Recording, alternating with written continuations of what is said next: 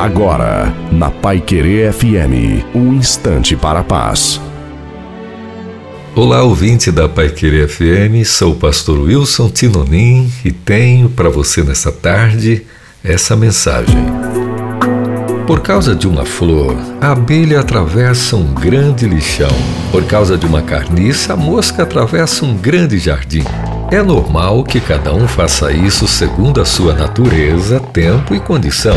Se temos a vida de Cristo em nós, sendo a nossa natureza afetada pelo novo nascimento, é certo que vamos buscar as coisas de Deus. Por mais imoral que seja o sistema, a exemplo de Daniel em Babilônia, uma vida dedicada a Deus não quebrará seus princípios e valores.